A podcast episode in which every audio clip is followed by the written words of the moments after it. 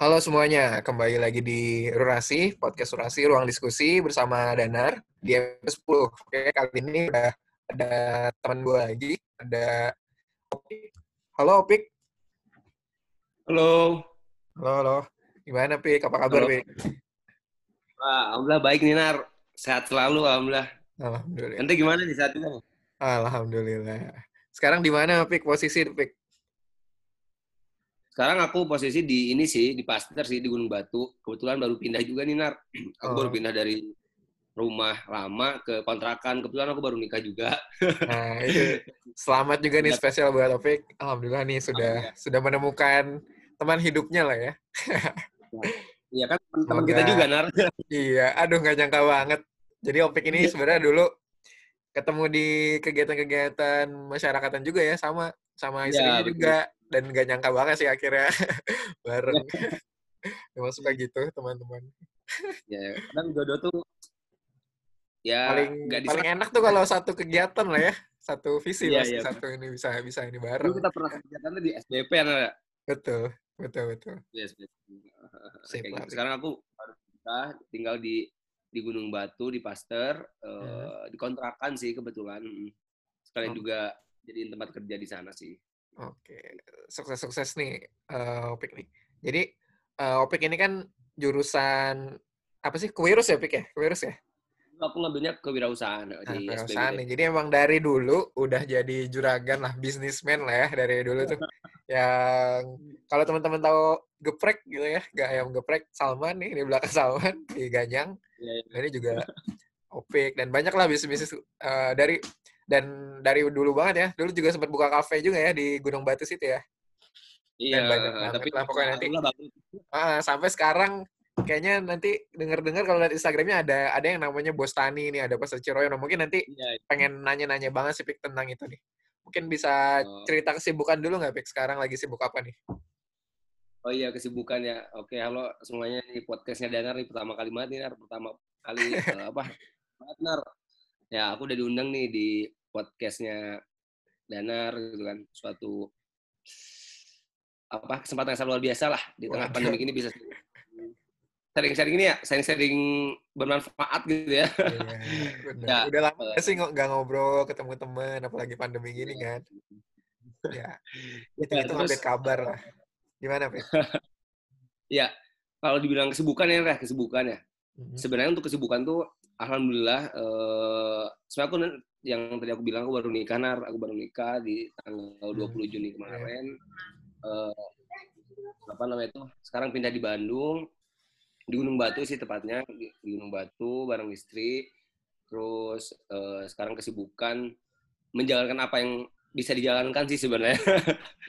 Ya sekarang sibuknya di ini sih. Saya sibuknya di Apa di aja? Bostani Bostani. sekarang sibuk di Bostani heeh.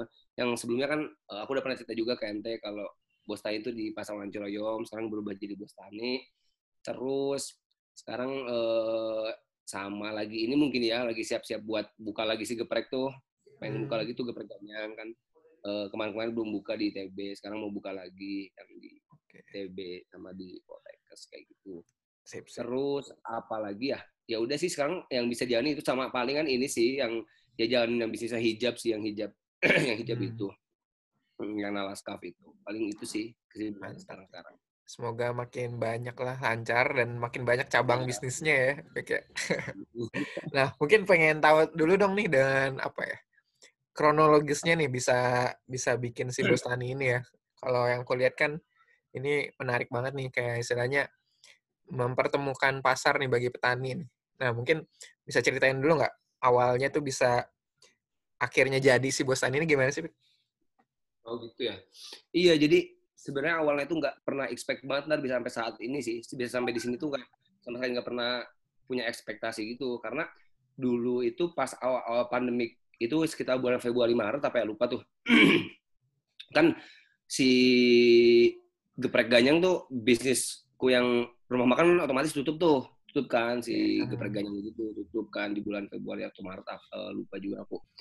Terus akhirnya tutup terus kayak waktu itu aku bingung banget nih ngapain nih lihat lihat lihat lihat orang-orang tuh ada yang bikin inilah ada yang bikin itulah gitu kan ya Nah, aku bingung Iya. itu ngapain ya gitu ya sebenarnya lebih ke arah keresahan kali ya. Biasalah kita mahasiswa dulu ya. Misalnya jiwa-jiwa mahasiswa masih ada. Mantep nih, padahal lulusnya udah lama nih Opik nih, tapi masih bersisa.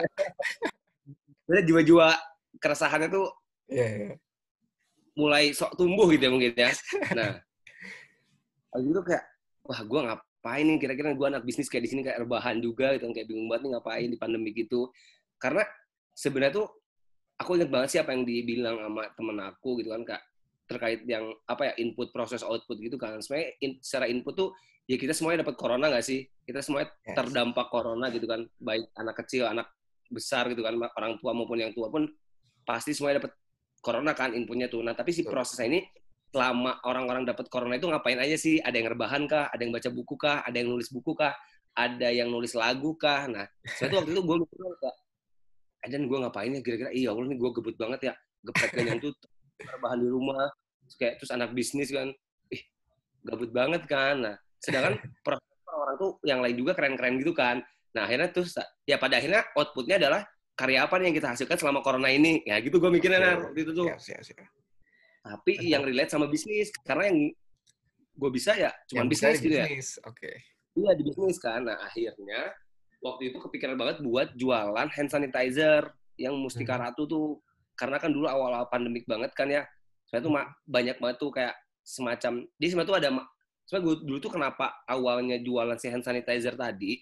Saya gue ngelihat dari problemnya apa sama resource-nya apa sama lebih ke opportun opportunity-nya apa sih Nar. Nah Oke. akhirnya dulu tuh gue tuh kayak ngeliat nih masalahnya tuh wah gila nih kayaknya orang-orang tuh pas awal-awal tuh lagi happening banget tuh butuh hand sanitizer, ya nggak sih? Hmm, betul. Cuci tangan lah, keluar beli hand sanitizer segala macam gitu-gitu. Itu campaign-campaign dari pemerintah yang di mana orang-orang tuh diharuskan untuk memakai dan membawa hand sanitizer. Akhirnya tuh peluang banget kan kayak wah ini masalahnya ada nih orang-orang tuh corona harus dituntut untuk bersih. Terus opportunity-nya orang-orang harus punya hand sanitizer dong. Iya nggak sih? Iya. orang-orang harus punya hand sanitizer. Terus ab- abis gitu itu ngeliat opportunity-nya terus ngeliat resources-nya wah gue kenal nih sama vendor-vendor Mustika Ratu nih. Sama juga lebih ke masalahnya tuh ini sinar kayak orang-orang butuh hand sanitizer. Terus yang kedua tuh warga-warga di sekitar gue tuh pa- pada jobless juga.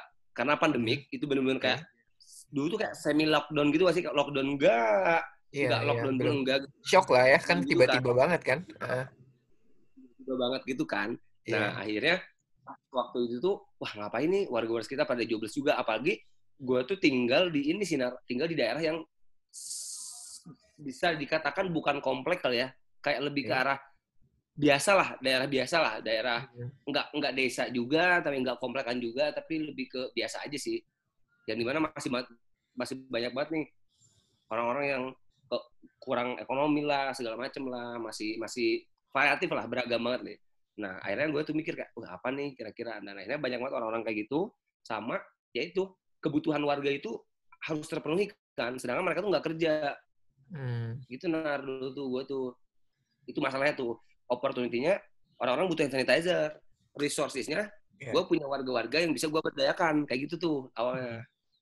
Nah, akhirnya jualan lah hand sanitizer. Sebenarnya konsepnya sederhana banget sih, Nar. Hmm. Konsepnya sederhana. Gue jualan hand sanitizer Mustika Ratu. Oke. Terus dulu tuh pertama kali order, eh gue tuh masih inget pinjam uang itu 6 juta apa ya 6 juta Hmm. pakai uang bisnis pinjam uang 6 juta untuk beli hand sanitizer, hand sanitizer tadi nar Dapat berapa Nah. tuh? dulu tuh apaan ya lupa sih pokoknya dulu tuh 800 pieces kalau nggak salah tuh pertama kali tuh gue pesen Oke. 800 pieces dan itu habis dalam waktu setengah hari nar Sumpah. Nah, kenapa bisa habis? Parah banget. Oke. Jadi dulu tuh habis setengah hari doang kan. Nah, jadi konsepnya itu adalah hand sanitizer gue jual ini ke orang ke saya base-nya Bandung, Jakarta juga bisa. Tapi paling Jakarta pakai JNS segala macam. Nah, Bandung jadi yang nganter si hand sanitizer-nya tadi, ongkirnya tadi lu warga-warga sekitar gua, rumah gua gitu, Nar. Nah, jadi yang daerah-daerah rumah sekitar tuh yang nganterin hand sanitizer yang buat yang pesen misalkan ada yang di Arca Manik, ada yang di Bawah Batu, ada yang di mana, ada yang di mana. Nah, jadi Oke. semua ongkirnya full untuk warga warga sekitar gua- rumah orang Hmm. gitu. Itu awalnya tuh kayak gitu.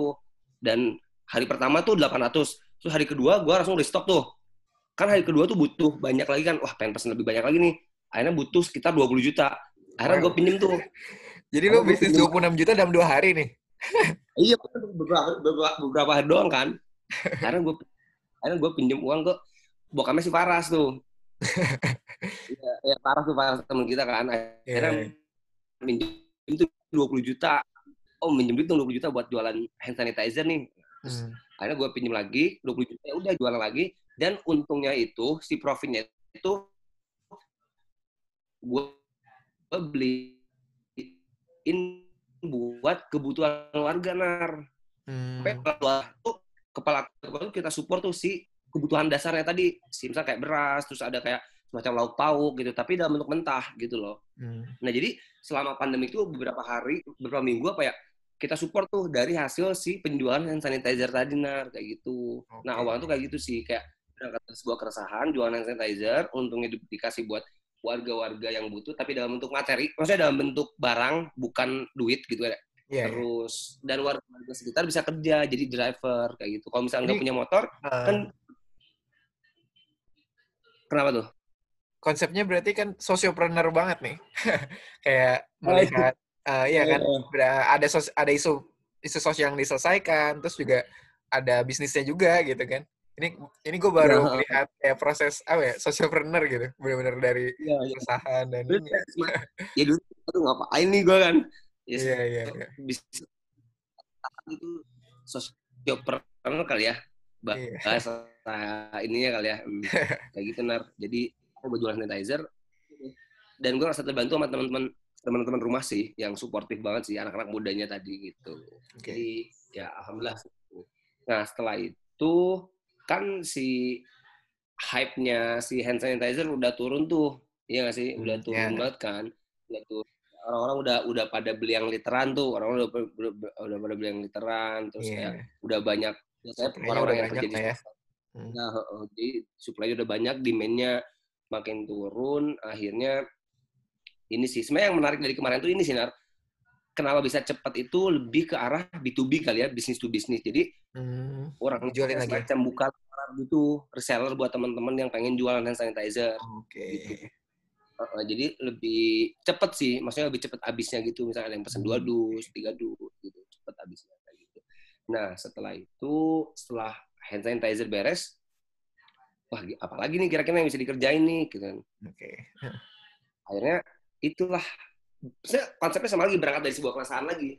Mulai hmm. dari masalahnya dulu tuh pas setelah hand sanitizer, hand sanitizer beres lihat masalah di pasar Ciroyom sih. Karena dulu kan lagi pandemi tuh orang-orang nggak boleh keluar. Bukan nggak boleh keluar sih dan dulu nar mana pernah nggak sih nar ada di posisi kayak Parno gitu kayak batuk dikit anjir gue corona nggak sih ini? Tuh.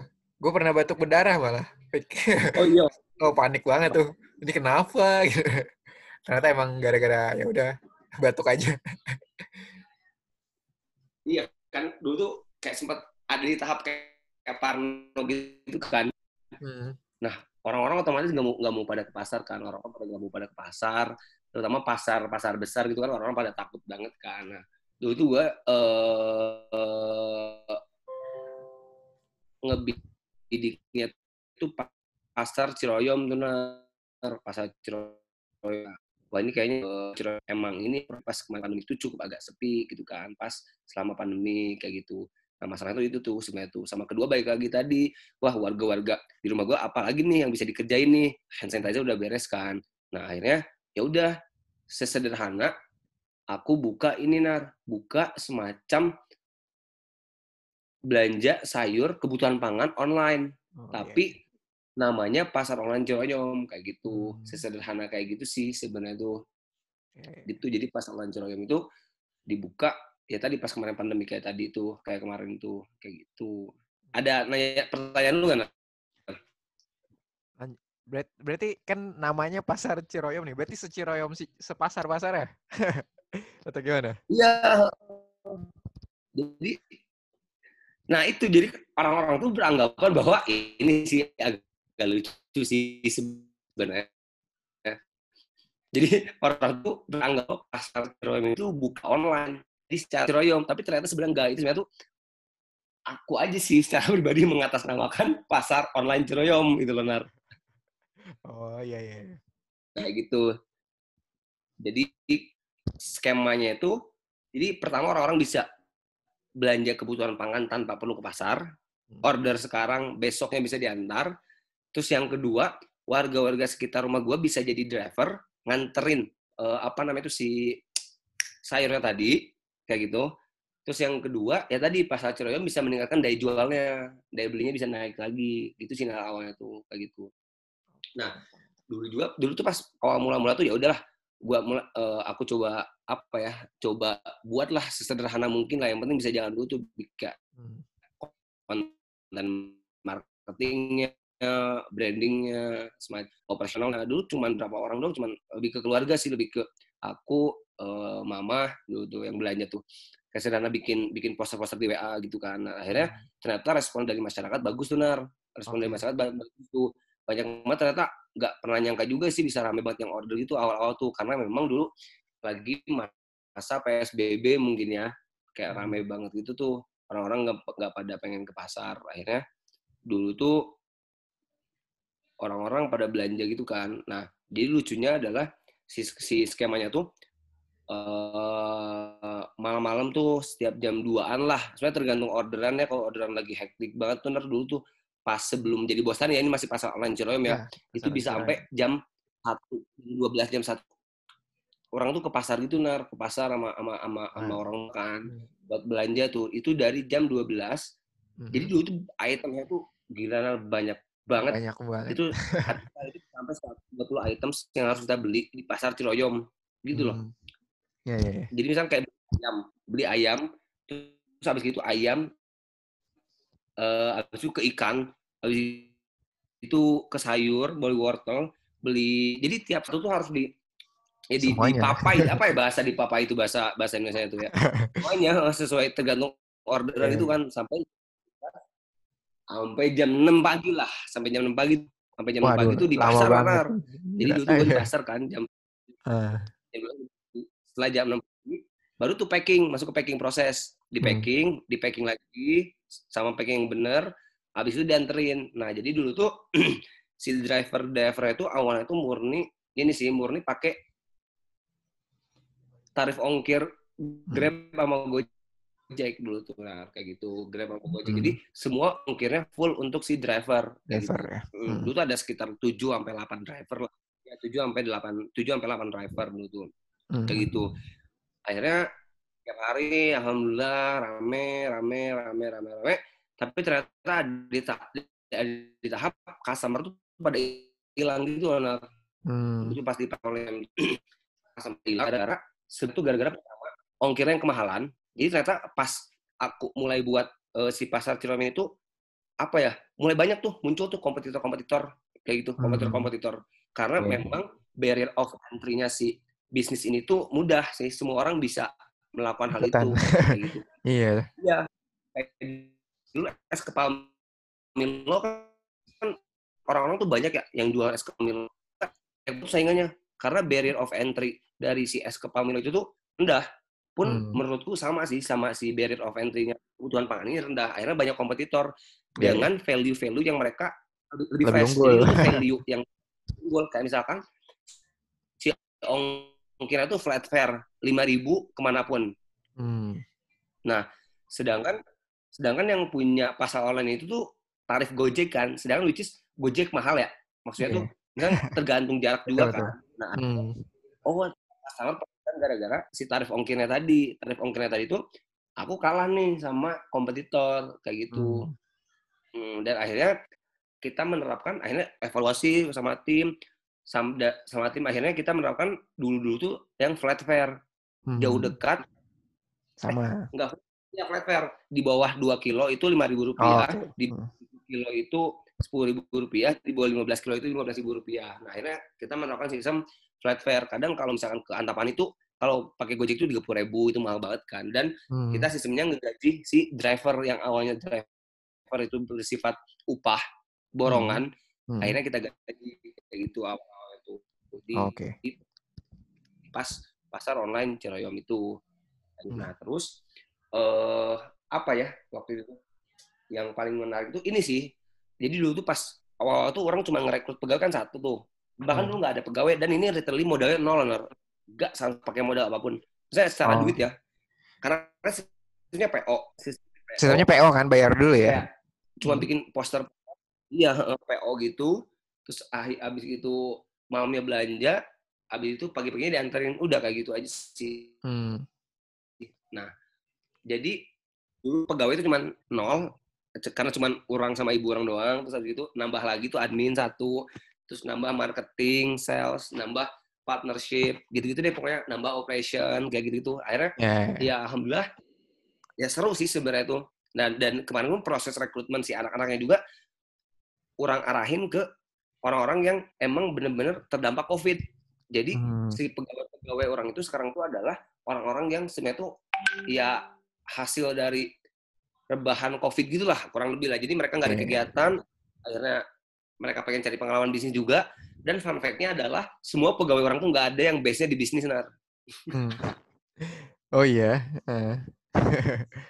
Nggak ada yang base-nya di bisnis. Tapi mereka punya willingness untuk belajarnya tinggi mungkin ya. Dan akhirnya gue, aku terima. Akhirnya ternyata emang benar mereka emang yeah. Korea itu tinggi banget untuk belajar di bisnis dan ya sampai sekarang masih jalan kayak gitu. Dan hmm. pasar Ciroyom nggak? Tadi apa mana sih? Ya, nah sekarang gimana nih tiba-tiba bisa sampai bos tani? Tadi kan udah oh, gitu dari ya? uh, gimana nih? Gimana ya dulu ya Pak sampai, sampai bos tani ya? Sebenarnya lebih ini lebih kan dulu seperti yang orang bilang tadi orang nggak expect untuk bisa sampai saat hmm. ini ya. Cuman ya udahlah paling sebulan doang kan.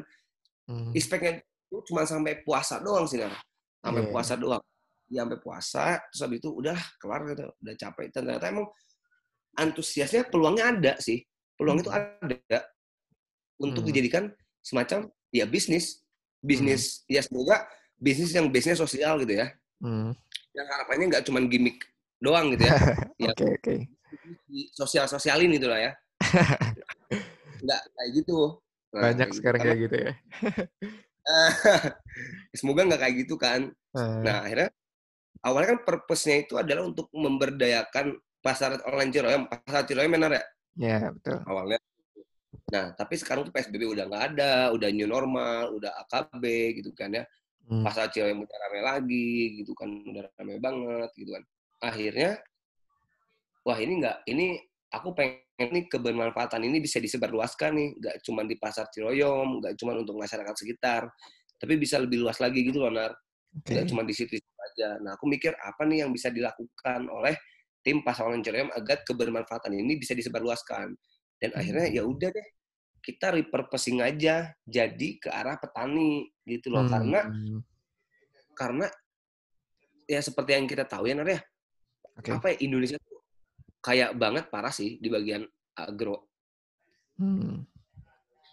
Agrarisnya itu benar super kayak gitu kan. Dan akhirnya ya udah kita coba ke arah petani. Tapi cuma waktu itu tuh ya gimana nih gue nggak punya akses ke sana gitu kan ya? Nggak punya akses sama sekali nggak kenal petani dan sejujurnya awal-awalnya dulu-dulu tuh nggak ada sama sekali interest buat ke arah pertanian gitu karena jujur jujur ya Andra ya aku masih underestimate gitu sih. Lah emang emang ada untungnya? jadi, ya, ini ada untungnya gitu ya. Dulu kayak ah, malah main tuh. Ah, ini benar terus gimana ya pada ternyata setelah menjalani yang pasar online cerai ini kayak wah parah sih pangan tuh parah sih. Pangan tuh saya nggak ada matinya gitu benar ya kebutuhan pokok kan apalagi ketika krisis pandemi ini. Wah pangan tuh kan kebutuhan pokok. Nah tapi mikirnya gini loh kenapa petani-petani di Indonesia tuh nggak bisa kaya nar nah ini. Sedangkan biasa kan? Padahal itu pokok kan dan semua orang beli gitu. Dan juga sumber daya alam di Indonesia cukup, cukup sangat melimpah loh nar ya uh, betul. Nah itu kan hmm. suatu pertanyaan kenapa si petani-petani di Indonesia itu nggak bisa kaya gitu loh yang jadi pertanyaan besar tuh. Padahal dan juga yang pertama itu yang kedua tuh kadang si kualitasnya tuh enggak nah, tidak bisa bersaing impor, gitu. impor kali ya? impor, impor gitu ya. uh. Uh, kayak wah ini cukup menarik nih kalau digali kan gitu kan. Akhirnya gue iseng-iseng aja tuh kayak apa ya semacam kayak observasi lah nyari-nyari tuh petani-petani petani gitu kan. Ya, hmm. emang nggak ada link ke sana. Nah ternyata gue baru inget nah ternyata dari orang punya bapak tuh. Hmm. Nah, bapak orang itu punya saudara kan, adik kakaknya tadi kan. Hmm. Nah, ternyata adik kakaknya bapak orang itu adalah hampir petani semua. Nah. Oke. Okay. Nah, dan secara finansial, secara background ekonomi emang Hmm. apa ya? Lebih ke menengah ke bawah gitu ya. Mungkin aku bisa dikatakan ya, lebih Oke. menengah ke bawah Hmm. dan akhirnya wah ini kayak pas banget gitu ya. Kita lagi nyari petani terus ternyata Ada orang sih. tua bapak ke arah pertanian juga, tapi memang bisa dibilang kurang berkembang Hmm. karena kurang berkembang itu gini loh. Apa ya? Lucunya petani petani itu kadang gini. Pernah ada nggak sih dulu ada semacam kayak rentenir petani itu? Hmm. Jadi kayak Tengkulak atau gimana? tengkulak eh, tengkulak jadi gini Hmm. menariknya tuh di pertanian tuh jadi misalkan nih eh lu petani nar misalnya lu petani nih Oke. lu nggak ada modal nih nar Hmm. lu nggak ada modal nih aduh habis modal nih kan dulu kan sekarang kan misalnya petani-petani itu kadang ada yang masih konvensional juga kan ada yang masih tradisional segala macem lah kayak Iya. dan dari finansialnya juga kadang untung ya udah pakai kebutuhan hidup untung pakai kebutuhan hidup gitu kan kadang mereka nggak tahu misalnya saving berapa persen buat improvement segala Pengembangan. macam Ya, betul betul. Hmm. banyak banget kan tuh petani yang nggak ada modal terus ada tengkulak yang datang tuh tengkulak yang datang yang minjemin duit dengan tapi dengan catatan tanam bibit apa. Tapi Hmm. semua hasilnya itu untuk mereka gitu loh. Oke oke. nah yang kayak gitu ada juga kayak gitu kan. Dan itu cukup menarik. Dan akhirnya eh orang coba ngontak tuh. Orang coba nyari kontaknya si saudara-saudaranya Saudara. bapak. Hmm. dan waktu itu tuh nggak dapat kontaknya nar. Nah dulu tuh nggak dapat kontaknya. Terus terus tiba-tiba nah itu jadi lucunya adalah jadi pas pertama dulu pas sama istri pas di rumah pas ketika belum pindah kontrakan tuh Hmm. tiba-tiba Wajaja Hmm. datang ke rumah Wajaja itu siapa Wajaja itu kakaknya bapak Hmm. Oh pas banget gitu. kakaknya bapak yang petani nar Hmm. petani di Lembang nah Iya, pas gua tanya wah ayah naon ke rumah Teu ayah naon? Pengennya main ke sini nggak tahu kenapa. Oh itu udah udah jalan ya. kaget gue bilang kan ke istri beb kok nggak ada angin nggak ada apa pengen ke sini gitu kan ya. Wah, ya udah sekarang aja ngobrol tuh. Wah gimana wah pertanian di sana? Dan ternyata ya wah udah udah wah udah nggak bertani nih selama enam bulan katanya tuh. Hmm. kenapa wah kenapa ya nggak ada modal? Kemarin baru sakit oh berarti silahannya gimana? Olahannya ya masih ada tapi udah habis nih kontrakannya katanya tuh gitu kan si Hmm. kontrakannya udah habis. Jadi lahannya itu sekitar berapa ya? Itu adalah 30 kali 10 itu di satu juta per tahun sih. Itu murah banget sih. Oke. Nggak tahu sih ya murah apa enggak, tapi yang menurut orang itu cukup terjangkau lah ya. Hmm. Nah, satu juta setahun, terus kayak udah nggak ini lagi, Vi, katanya udah nggak, udah nggak, udah nggak, oh, udah produktif lagi karena pertama uangnya juga baru sembuh, terus yang kedua uang nggak ada modal buat buat buat eh, sewa lagi, terus yang ketiga ya buat kebutuhan juga bingung gitu kan, nah, kayak oh gitu, terus kayak akhirnya gue tanya-tanya lah pertanyaan tuh kayak gimana gitu kan ya, ternyata tuh ya menarik sih, menariknya itu adalah eh apa ya kadang ya tadi ketika dijual ke pasar tuh emang murah murah banget kan. Soalnya kan Hmm. Uwa itu petani-petani yang ada di Lembang ya, maksudnya yang masih yang orang kenal ya, yang orang kenal saat itu ya mereka nggak punya akses buat ke sana, maksudnya nggak punya akses buat nggak punya akses selain ke pasar gitu loh. Jadi emang dijualnya tuh ketika mereka bertani ya ke Tengkulak, kalau nggak langsung ke pasar kayak gitu. Hmm. Tapi biasanya itu emang langsung ke Tengkulak. Eh biasanya tuh ke Tengkulak. Jadi biasanya tuh Tengkulak tuh yang datang langsung ke Ambil-ngambilin ya. tempat Hmm. Heeh, terus mereka beli dengan harga yang petani tentukan tentunya. Eh dengan harga yang Tengkulak, Tengkulak tentukan. tentukan. Hmm. dengan harga yang kurang tentukan ya udah pertama karena mungkin mereka juga nggak tahu jual ke mana si petaninya Hmm. Hmm, nggak tahu jual ke mana dan akhirnya ya udah dibeli dengan harga tengkulak. Nah setelah masuk ke tengkulak itu tengkulak yang jual ke pasar kan? Nah Hmm. biasanya tengkulak tuh yang tahu aksesnya pasarnya ke mana aja kayak gitu. Akhirnya kayak misalnya kemarin tuh burkol ya misalnya jualan kol gitu. Kol tuh harga di petani sekitar 3.000 sampai 5.000 di pasar tuh hari setiap hari kan gue kadang beli kol yang buat yang di buat yang, Yang di tadi. Nyampe 15 sampai 20 ribu mahal banget kan? Jauh banget. Kas. Lebih dari berapa? 300 persen? tiga ratus persen kan gue sempat mikir kayak wah gimana kalau misalkan kayak kerjasama bareng petani terus kita masuk masukin ke borma ke, ke lebih ke supermarket ke restoran Hmm. itu kan lebih asik gitu ya kayak untungnya lebih ini dan akhirnya kemarin sempat ngobrol-ngobrol ya udah wah gimana kalau misalkan ya udah kita sewa si lahan pertaniannya kayak gitu kita sewa lahan pertaniannya Hmm. eh satu juta setahun terus abis gitu kita coba tanam bareng-bareng terus akhirnya uh, kita jualin bareng-bareng juga.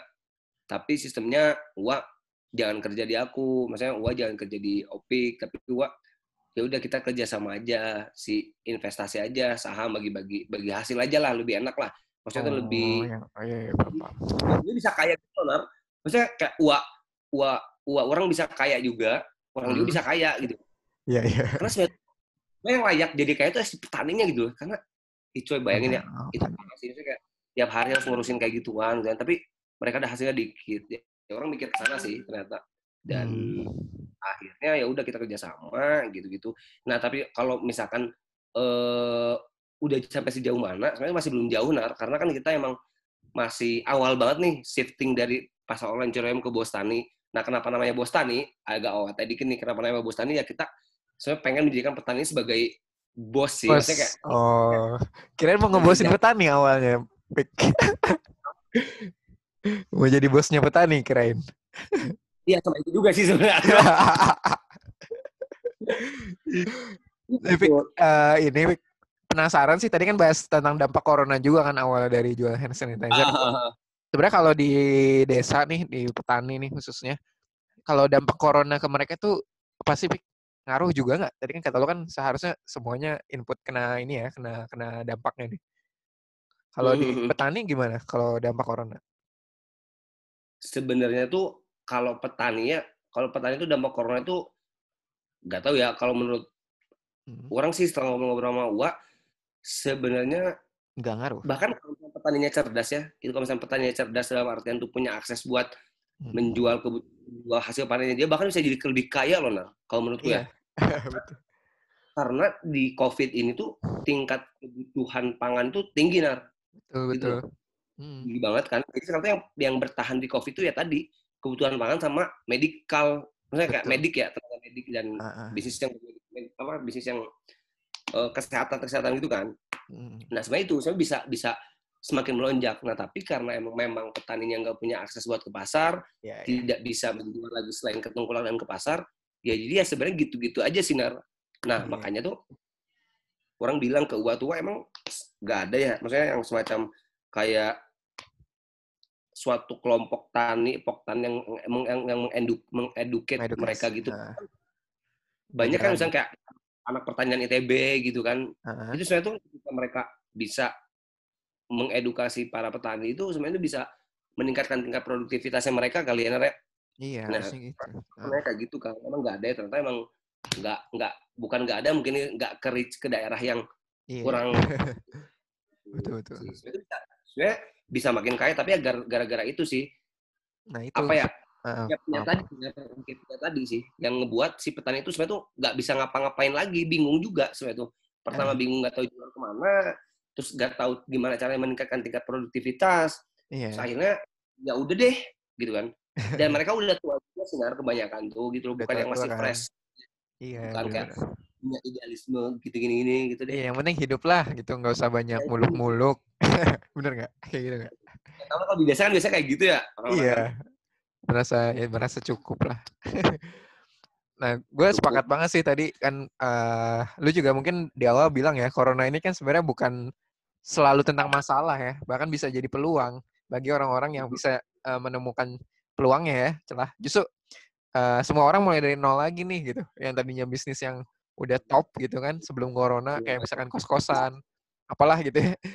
Kolaps juga kan. Yeah, yeah. Nah, berarti kan ini kayak ada ada momen lagi nih, momentum dari awal lagi semua orang harus lihat lagi pasar benar-benar bergeser.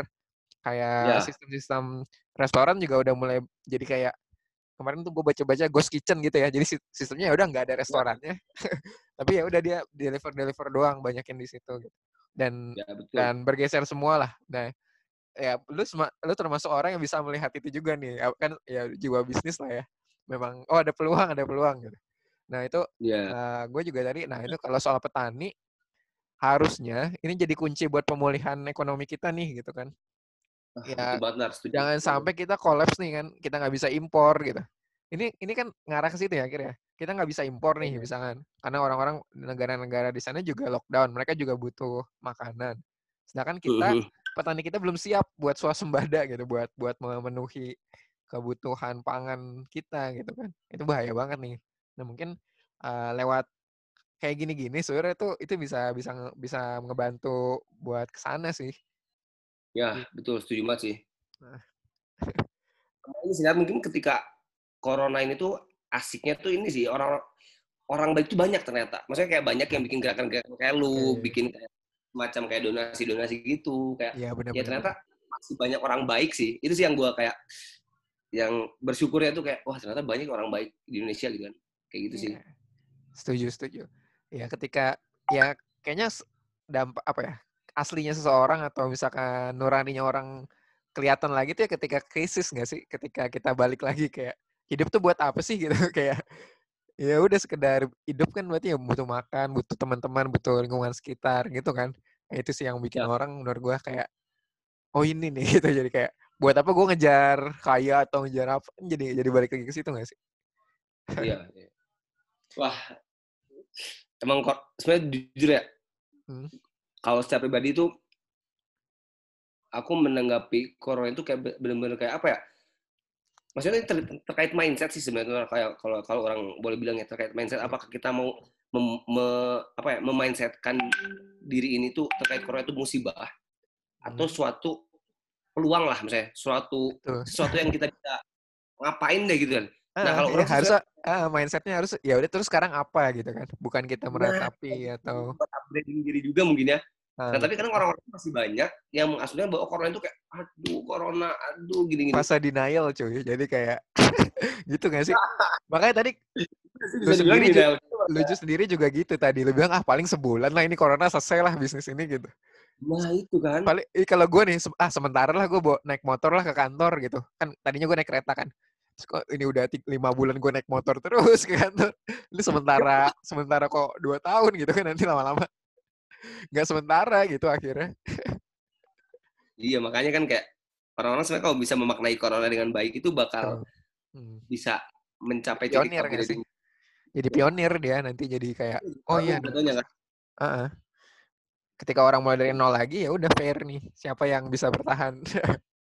ya betul betul betul betul. Okay. Gitu. Dan sekarang ini sinar kalau boleh FYI dikit itu kayak kan semacam kan sekarang ke arah pertanian gitu ya, sekarang hmm. pertanian sama itu harapannya tuh nanti itu si apa namanya itu si bos tani itu bisa ke arah ini sih ke arah pokoknya semacam one stop gitulah buat semua orang. Jadi okay. ada bos tani for customer ada bos tani for business. Hmm. jadi yang hmm. pertama tuh yang for customer itu ya tadi menyediakan nge-provide kebutuhan-kebutuhan okay, okay. orang beli, uh, uh, sehari-hari ya. bisa berapa mm -hmm, kayak gitu. Tapi ke arah sekarang tuh lebih ke grosir one stop. Yang bisnis gitu ya? uh, jadi restoran gitu nggak? Bener nggak itu itu ke arah ya bos tani for business. Jadi jadi ya, ya yang restoran, ya bisnis kan. Ya, supermarket gitu ya. Nah, kayak gitu. Betul. Wah, itu gua gua dari dulu kepikiran gitu sih. Ada orang kemarin gue ngobrol sama Fatan 2013 dia kan juga nyoba-nyobain bertani nih. Nah, dia bilang tuh pasar mah banyak, tinggal di reach. Itu setuju banget sih. Pasarnya tuh ada, ada jelas banget ada buat restoran, buat buat banyak kan tadi supermarket apa di pasar itu sebuah kebutuhan sehari-hari. Ya masalahnya tuh reach-nya gimana caranya petani di desa gitu punya inisiatif nawarin ke restoran-restoran gitu buat jadi bahan baku mereka kan kayak jauh banget ya. uh, kayak nah itu sih kalau lu bisa bikin itu wah gue dukung banget. Iya. Doain Lanar, semoga. Nah, siap. Ya kayak tadi lah tiba-tiba ada ada aja jalannya ya, pelan-pelan lah jalannya. Ada aja jalan tuh, gak tau kenapa. Coba tahu, ini kan keluarga ibu lu gitu, ada yang punya restoran nanti. Jadi kan iya. keluarga ayah. Iya gitu. Seru lah. Jadi sekarang mulai merambah ke ini sih, lebih merambah ke apa ya, lebih ke kebutuhan pokok kan. Misalkan hmm. beli telur langsung satu kuintal, satu kuintal gitu sih. Jadi pelan-pelan sih, sebenarnya pengennya jadi, jadi kayak one stop. Jadi semua orang tuh hmm. butuh apa pun kebutuhan pangan tuh ingatnya bos tani sih. Okay. Butuh beras, butuh sayur, butuh telur, butuh anything lah apa pun nah, itu. Nah ini kan tadi ya yang pengen tadi kan ada poin dari lu juga jangan sampai ini gimmick nih. Dan gue juga setuju tuh. Jadi kan ketika orang beli di Bostani memang karena kualitas, karena memang yeah. murah, karena memang bisa bersaing lah ya. Bukan karena oh ya kita harus membantu petani nih gitu. Ya. Uh, uh, terus makanya ayo kamu beli di sini aja karena ini akan membantu petani kan pengen gitu. Nah gue pengen tahu nih gimana akhirnya uh, apa ya strategi lu kan pasti kan ada biaya ongkir yang tadi sempat dibahas juga kan jadi lebih mahal oh. jadi lebih nah gimana caranya lu nutupin itu oh itu nutupin si ini ya nah biar ya biar biar bisa bersaing gitu sama orang apa ya nah jadi kan awalnya tuh gue tuh bingung lah ya Cuma awalnya tuh gue bingung banget nih itu target marketnya si okay. pasar lanjutan itu siapa sih? Saya target marketnya si Boston ini itu siapa sih? Karena yang namanya defining target market di suatu bisnis itu parah sih, penting banget tuh. Kita nggak bisa, ya maksudnya kita nggak bisa bilang bahwa target market target market itu is for everyone tuh nggak bisa karena gak bisa. market kita untuk semua orang tuh ya bingung kita mau targetin siapa nih. Pertama duit Emang kita terbatas. Kalau jualan oksigen bisa kayaknya, Pik. Bisa sakit gitu ya. Kayak gitu ya. Nah, kita untuk ngedefine target market itu emang penting yes, banget. Pertama kenapa penting kedua tuh yang pertama tuh karena kita nggak punya duit banyak untuk hmm. promosi okay. ketika kita nggak punya target market orang yang kita reach itu banyak ya nggak targeted jadi ketika kita targeted banget tuh lebih enak sih hmm. duit yang kita pakai tuh bisa jelas balik market, jelas ah. maksudnya untuk umur orang sekian yang kerjanya ini yang interestnya ini gitu loh hmm. kalau kita bilang kayak misalnya kayak lu benar mana bikin bisnis apa bikin bisnis baju nih Fik bajunya nah. yang kayak gimana ya baju biasa aja. Target marketnya siapa? Ya semua orang yang mau pakai baju. Nah itu saya kesalahan pertama. Okay. mungkin eh so tau banget gue ya. Sorry sorry. Lanjut lanjut. Bener bener. Ya. gue gue kan pernah ini juga kan kuliah bareng per apa namanya dulu? PRD bareng gitu ya. PRD gitu ya. Iya kan diajarin diajarin. sama bukunya One Page Marketing Plan sih. Jadi okay. dia tuh bilang bahwa kita nggak bisa mengatakan bahwa target market kita for everyone. Itu nggak bisa. Kita harus trying to be specific to determine your target market. Karena dia bilang gitu sih katanya. Hmm. nah ternyata bener banget tuh. Penting banget yang namanya target market tadi. Nah akhirnya nah bos Tani menggunakan bos Tani berarti siapa target market? Siapa nih? Itu kan ya pertanyaan. Bos Tani ah. target marketnya Nah, jadi bos Tani itu sebenarnya target marketnya itu adalah spesifik banget ibu-ibu okay. yang berumah tangga yang wanita karir yang tinggal di komplek. Oh gitu, oke okay, sih. Ya, ibu-ibu wanita karir yang tinggal di komplek. Oke. Okay. Gitu. Gua nggak bisa tuh nargetin ibu-ibu kampung, saya ibu-ibu daerah rumah gua ah. yang ada bang sayur itu nggak ah. bisa. Iya, iya, iya. Gitu. Dan juga ini yang melek teknologi millennials tentunya kayak okay. gitu. Uh, ibu yang muda dong. Teknologi. Mamah muda. Ibu muda. Nah, lebih ke Mahmud. Ke mamah muda kayak gitu. Oke. Okay. Jadi, ntar si promosi-promosinya, si campaign-campaignnya lebih di disesuaikan dengan behavior mereka kayak gitu. Ini nah, cuma ya gue gue so tau nih ya misalkan ya kan mamah muda nih. Berarti kan okay. dia kan nggak punya waktu kan buat ke pasar karena dia kerja. Makanya lu nanti promosinya akan oh ini nggak butuh waktu banyak tinggal klik klik klik cepet bisa nyampe rumah gitu nggak sih? Jadi kayak uh, uh, nyambung kan? uh, ya. Iya. komplek nggak ada tukang sayur kan jarang kan jauh jaraknya. Iya, jadi uh. nge-reach-nya juga emang cukup susah gitu kan kalau komplek. Betul, komplek kalau komplek, iya. Gitu. Jadi emang ada uangnya. Dan yang ketiga nah, itu. ada uangnya. Sama biasanya wanita karir yang ibu-ibu komplek itu price sensitivity-nya tuh rendah. Maksudnya yeah. kayak ketika yang penting mudah kan. Uh. Yang penting mudah makanya core value kita ini di Boston itu mules. Ya, mules tuh mudah, lengkap, segar. mules. Jadi core value-nya itu murah, lengkap, segar. Additional okay. value-nya itu adalah bebas ongkir selamanya. Okay. Unexpected value-nya itu adalah kita kadang suka kasih bonus, kita kasih apa gitu-gitu sih. Oke, okay, oke. Okay. Jadi sebetulnya value itu ada tiga gitu. Ah, udah banyak itu panjang. Oh, itu, itu, itu, coba ulangin, ulangin, ulangin. Menarik tuh. Itu di dalam bisnis ada tiga value. Misalkan kadang kita nggak bisa nih bro kalau bisnis udah bikin bikin value gini-gini kan orang-orang kan. Iya, tapi gue sering-sering bilang value-value itu tuh sering. Iya, proposition dan apa pun. Dan ternyata gue tuh mendefine value itu ada tiga hal. Yang pertama tuh core value, okay. yang kedua tuh additional value, yang ketiga tuh unexpected value kayak gitu. Okay. Jadi core value itu kayak semacam apa sih value utama kita? Nah, value hmm. utama kita ya tadi mudah, lengkap, segar, mules, mudah, lengkap, segar. Gimana caranya? Tambahin cepat, coba mudah. tambahin cepat itu core value. gitu ya, ibu-ibu tuh dan kan, mules kan kalau mules kan buru-buru pengen cepet-cepet gitu loh itu semak itu nawa ya ya paham nanti nuruninnya jadi gampang ya kalau oh yang mudah berarti ya nggak nggak jangan ribet-ribet tinggal pilih ada paketnya misalkan berarti kan nanti gitu paket beli sayur asam gitu. Ya udah langsung Nah, makan gitu. Kalau gue kantor jadi paket-paket begitu sama lengkap, lengkap. Jadi harapannya one stop. Ibu-ibu nggak butuh kebutuhan pangannya, bosani apa pun ada. gitu Walaupun kan. ada. Oke. Segar kualitasnya tadi kayak gitu. Oke, benar-benar. Sama additional value-nya adalah bebas ongkir selamanya. Jadi kita bebas ongkir ya selamanya. Jadi ini bebas Kita, Pak. ongkir. Eh berarti Bos Tani Bebas bebas, ongkir. Oh gitu. Kalau gua kalau gua beli cuman toge gitu. Bebas ongkir. Gratis. Berapa? Keren. Ya. Nah itu sih, itu agak ribet tuh di perhitungannya tadi sebenarnya tuh. Gimana caranya bisa nutupin kos ongkir, bisa nutupin biaya operasional. Tapi kalau tapi pesanannya harganya- banyak nih, kalau pesanannya banyak dan memang Hmm. arahnya sama ya nggak nggak masalah nggak sih sebenarnya ongkir tuh. Cuman yang Nah, jadi jangan sampai nanti nganterin satu-satu gitu, pesan satu diantar satu. Harus Ya, harus kayak betul. ah gitu, harus harus harus sekaligus banyak gitu diantarnya nggak sih? Jadinya gitu nggak sih buat ngakalin? ya jadi sekarang itu tuh ada namanya aplikasi kayak buat nentuin rute-rute gitu nar. Jadi Oke. intinya satu driver itu kan kadang tiga, Oh tiga. iya. Kadang tiga invoice Ah. ya, tiga orang. Oke. Jadi ada aplikasi tuh yang bisa Sekalian gitu ya. Ah, Nah, jadi dari titik A, titik B, titik C tuh yang paling enak tuh ke mana dulu nih? Ke B dulu kah? Atau ke C dulu kah? Atau ke A dulu kah? Oke, Jadi oke. entar sejalur kayak gitu lah. Itu iya, iya.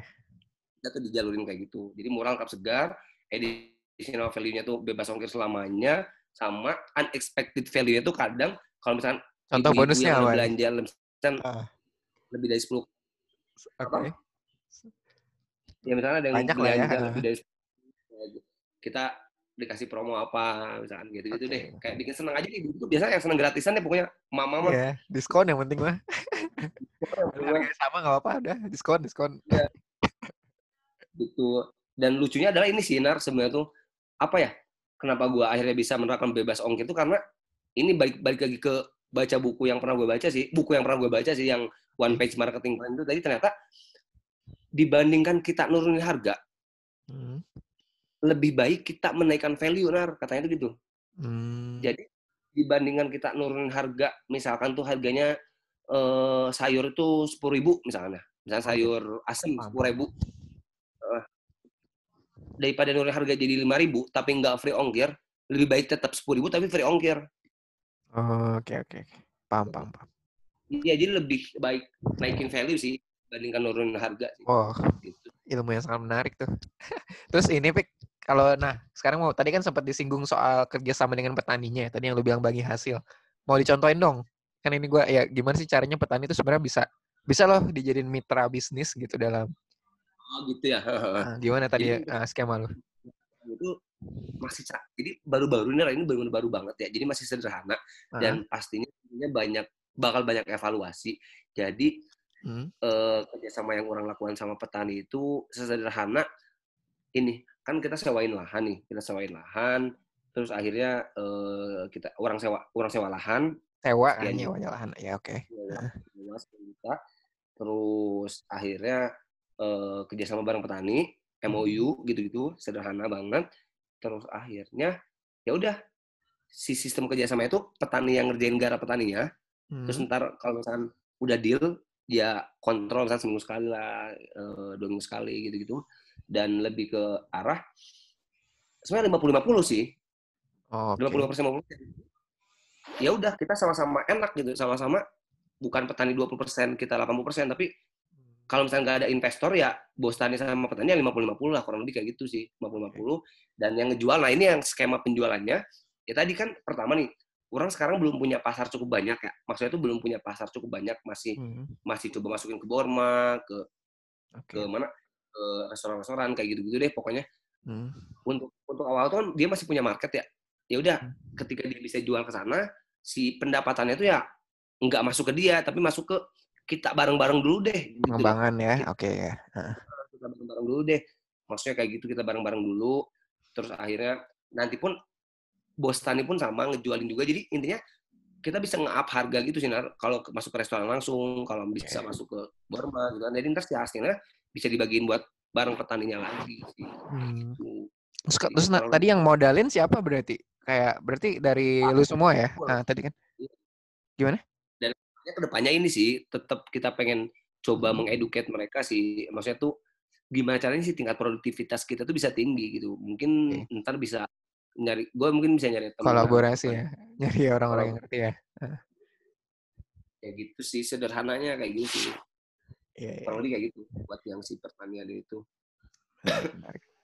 Mantap nih. gitu nar kurang lebih Sip. Berarti ini dari kapan mulai nanam? kenapa Mulai yang lu nyewa lahan tuh dari kapan berarti? Kemarin. Iya kemarin-kemarin sih sebenarnya tuh Masih Nah, baru tapi ya? emang- Sebulan.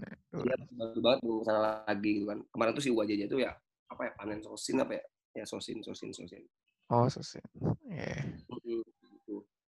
sip lah. Oke, makasih banyak nih. Udah ba- Gak, nggak kerasa banyak. nih kita udah ngobrol banyak nih dan sebenarnya ya gue ini hal yang penting ya kaitannya dengan desa dan petani ya soal market tadi ya. Gimana caranya connect? Karena itu yang itu menurut gue masalah banget di desa nih soal satu knowledge tentang market dua yang memang aksesnya gitu. Karena market itu Hmm. ada bukan jadi bukan bukan lack of market yang tadi ya tapi akses to Iya. market. Kayak gimana caranya ini bisa ke reach gitu? Kalau market mah banyak banget gitu itu jelas bahan pokok dan ya akhirnya apa? Kita kalah bersaing ya dengan impor dengan barang-barang lain gitu. Padahal jelas-jelas sumber daya kita banyak potensinya ada gitu. Itu itu ya harapannya banyak lah orang-orang yang mulai ngelihat potensi ini untuk ngebuka marketnya. Jadi nggak cuman dan sudut pandang apa tadi? Skema dari tengkulaknya ya. Sebenarnya ini kan lu jadi tengkulak lah ya. Bener gak Semoga tunggu apa aja.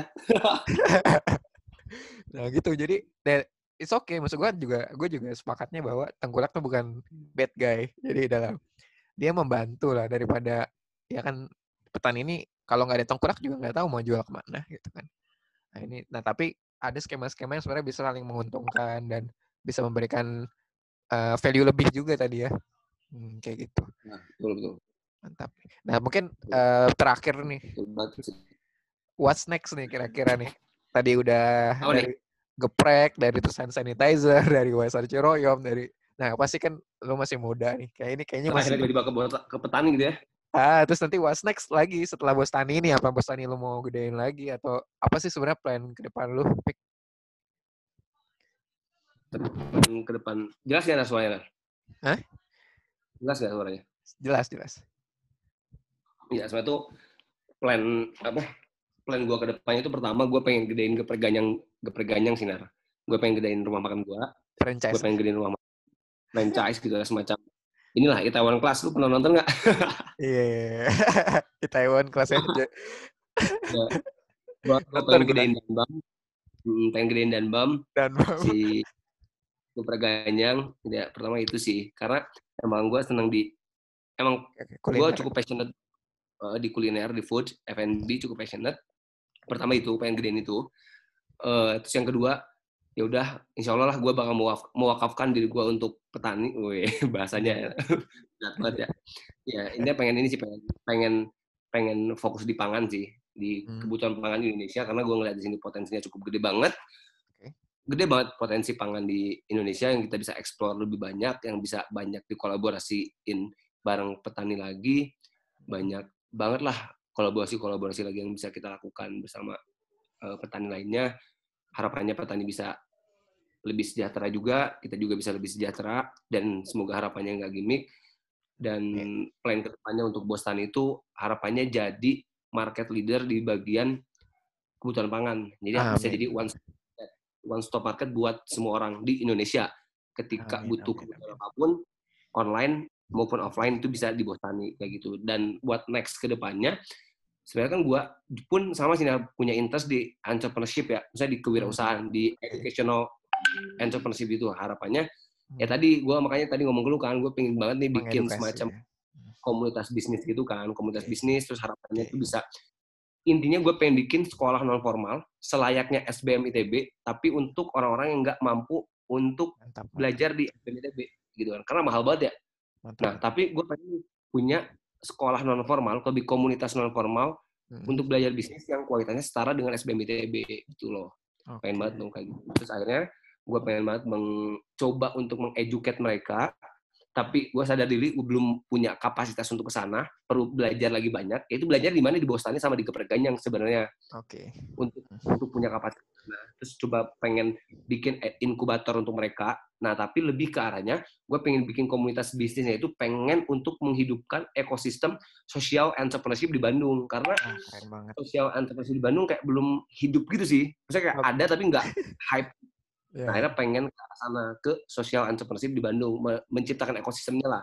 Siap. Dengan membuat inkubator kayak gitu. Harapannya setelah itu, setelah at the end of the day gitu ya, ketika orang kaya, kaya banget gitu kan, akhirnya bisa apa namanya itu ya tadi ide venture kapitalis sih Nar. Sebenarnya itu lebih untuk investasi sih.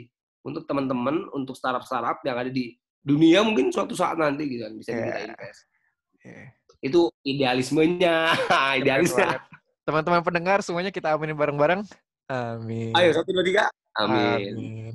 Wah itu lu sevisi sama gue lah pokoknya. Jadi kalau lu sukses gue sangat dukung dan kayak gue bakal join juga kalau lu berhasil gitu ya. Maksudnya sosiopreneur ah, tadi gue mau ikut, bisnis mau ikut. Gimana nar?